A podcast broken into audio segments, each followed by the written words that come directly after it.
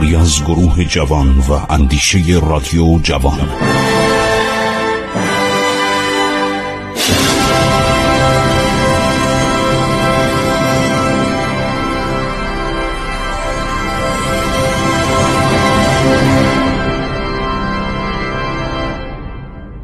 به نام خداوند بخشاینده مهربان. سلام و درود بر شما هم میهنان عزیز شنوندگان محترم رادیو جوان. آغاز می کنیم بار دیگر دوران ساسانیان دوران پیش از اسلام ادامه مباحث پیش که رسیده بودیم به سلطنت کوات یا قبات که پادشاه عرض شود که ضعیفی بود و در دوران سلطنت خودش یکی دو بار از ایران گریخت و به سرزمین حیاتله رفت پناه برد در اونجا.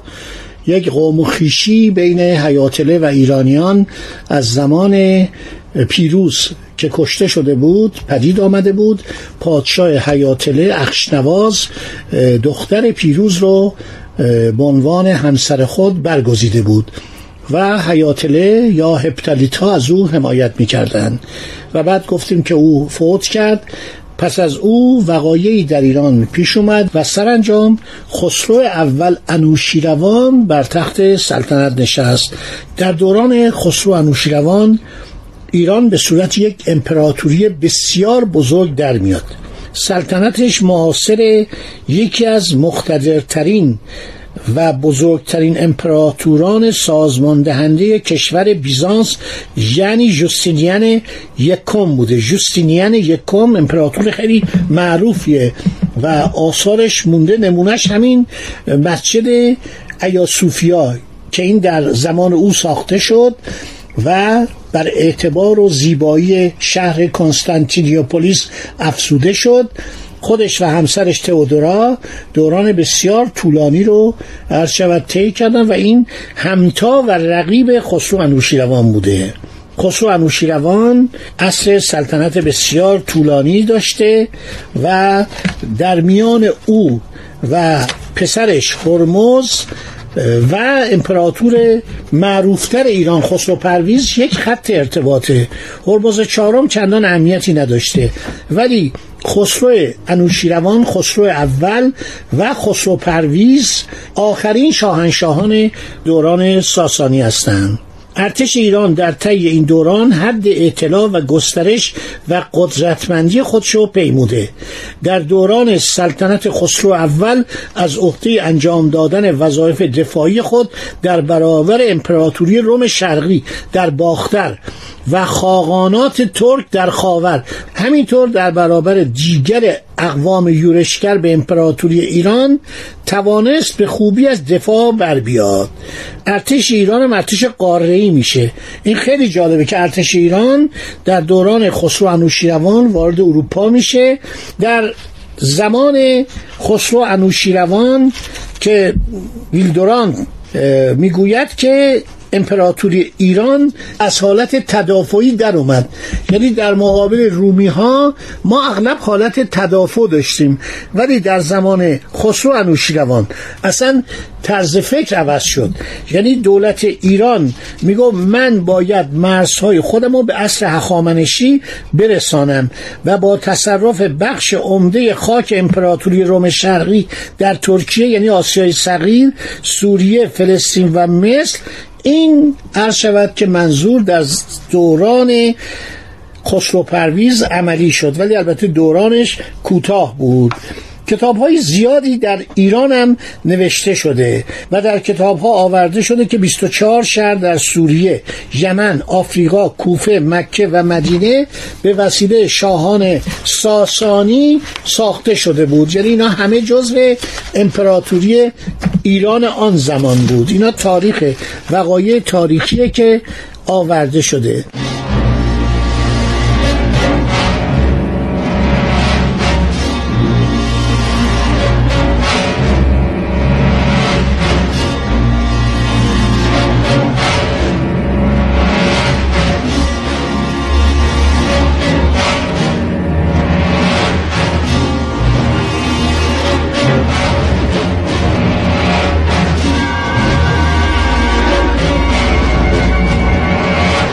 کتاب های خیلی جالبی در اون زمان تهیه شده در دوران خسرو انوشیروان و همینطور خسرو پرویز.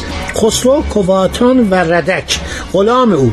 بعد یک کتابی از حقوقی به نام ماتیکان هزار داستان. یعنی چی؟ یعنی هزار ماده حقوقی بوده که یگان اثر حقوقی غذایی و جزایی اصر ساسانیه که می‌گفتن این قوانین رو تفسیر می‌کردن. در تمام موارد شست دادور یعنی حقوقدان نشسته بودن این کتاب رو جمعآوری کرده بودن.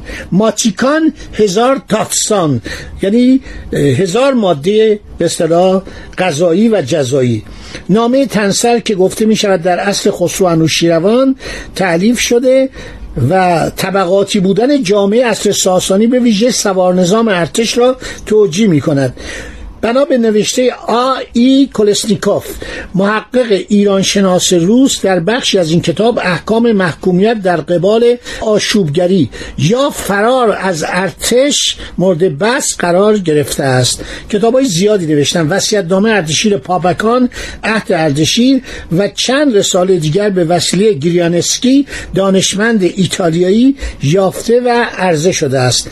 تاریخ فیلافکت سیموکاتا که یک تاریخ جنگی است تاریخ سبئوس مورخ ارمنی اخبار سریانی از مورخی ناشناس از مرگ هرمز پسر خسرو انوشیروان تا پایان پادشاهی ایرانیان جغرافی های ارمنی از معلفی ناشناس منصوب به موسا خورنی مورخ ارمنی بوده.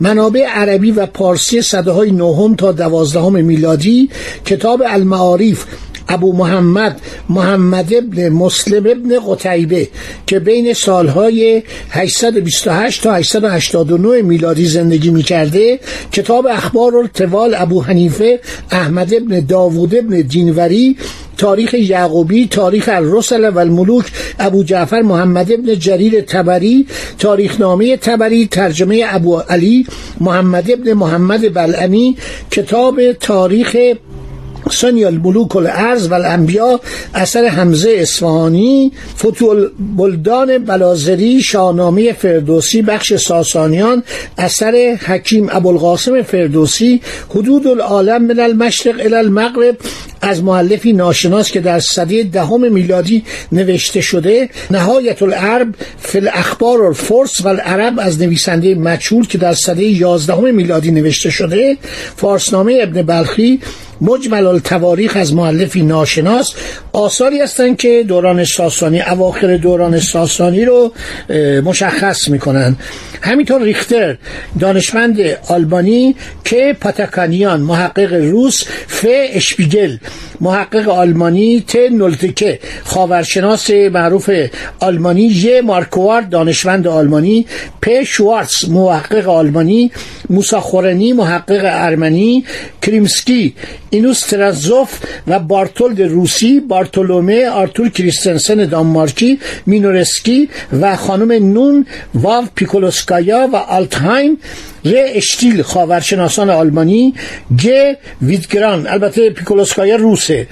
ولی آلتهایم و اشتیل خاورشناسان آلمانی هستند گ ویدگران خاورشناس سوئدی کلیما دانشمند چکسلواکی رومن گریشمن ال ان کومیلوف که تاکسکلدی کاف واف تریور ز موم بونیاتوف گایل استرنج به اشپولر بیلیانوف پتروشفسکی ژاکوپفسکی تمام اینها درباره دوران ساسانیان تحقیق کردن من می‌خوام بهتون بگم تاریخ کشور شما چقدر مهمه برای بیگانگان برای خارجی ها و برای باستانشناسان که مطالعه می‌کنن. هرتسفلد خیلی کار کرده اشپرینگل خیلی کار کرده زخنر خیلی کار کرده ویکاندر هنینگ هانس آلمانی بویس گوبل بوریسوف لوکونین پاسترماجیان ارمنی اینا رو باید کتاباشون خوند. اخیرا یک کتابی هم استیور وارد محقق نظامی اطلاعاتی معاصر آمریکایی در سالهای دهه 2000 زیر عنوان فنا ناپذیران. پیرامون تاریخ نظامی ایران در آمریکا عرض شود که به چاپ رسانده. یکی از نکاتی که نویسندگان یاد کردن بی سواد بودن مردمه.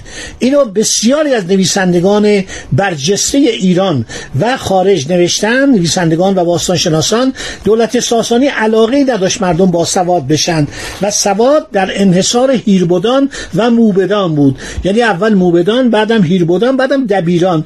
دبیران یعنی کارمندان دولت. سواد خیلی مسئله بود که دولت ساسانی علاقه نداشت و همین بود که افرادی مانند فردوسی فکر کنید در یک ده باج نشسته یک آدمی از طبقه دهخانان طبقه خورده مالکان با اون همه سواد و دانش و با اون همه اطلاعات و اون همه کتابای خطی که در کتابخانش بوده و اون شاهنامه شاهکار شاهنامه رو نوشته. اگر فردوسی سواد نداشت اگر نمی‌تونست خط پهلوی رو بخونه خط زمان ساسانیان رو نمی‌تونست شاهنامه رو بسراید برای اینکه گاهنامک و شاهنامک اصلی به زبان پهلوی بودن. بنابراین یکی از نقاط ضعف دولت ساسانی بی سواد بودن مردمه. من چند روز پیش کتاب میخوندم خیلی تاکید کرده بود که یکی از دلایلی که ما در دوران ساسانی مشکل داشتیم مسئله بی سواد بودن بود.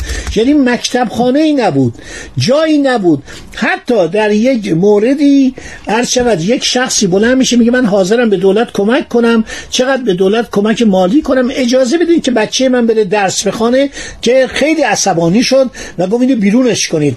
و بزنید این تاجر بیرونش کنید که فضولی نکنه. انوشیروان. و جالب چنین آدمی در سطح بالا برای افراد طبقه ممتاز برای بزرگان برای طبقات ویسپوران دانشگاه درست می‌کنه. یعنی شما نمی‌تونید منکر بشید که دانشگاه گندی شاپور بوده ولی برای همه نبوده. یعنی یه آدمی که مثلا طبقه ورزیگر بود از طبقه دهقان بود از طبقه هتخشان یعنی ارباب صنعت بود این نمی‌تونست وارد اون دانشگاه بشه. این دانشگاه دانشگاهی بود برای بزرگان. مثل دارالفنون. شما نگاه کنید چهل نفر دانش آموز دارالفنون در دوران ناصرالدین شاه همه از بچه های ارباب دولتن. یعنی بچه های دولت مردان هستن. طبقات عادی راهی به این دانشگاه اولیه نداشتن. بنابراین من منکر نیستم که انوشیروان دانشگاه گندی شاپور رو بسیار وسعت داد. ولی این دانشگاه برای مردم نبود. برای طبقات بالا بود و طبقات خاصی که وارد اون دانشگاه بتونن بشن. مثلا فکر کنید چند قرن بعد خاج نظام ملک هم داره میگه که در ایران تبعیض بوده. بنابراین ویلدوران مانند سایر مورخین معاصر انوشیروان اونو دارای صفات متضاد می‌دونه. در برنامه بعد براتون خواهم گفت جنگ های او رو که شما بدونید و مقدمه سقوط دولت ساسانیه. خدا نگهدارشون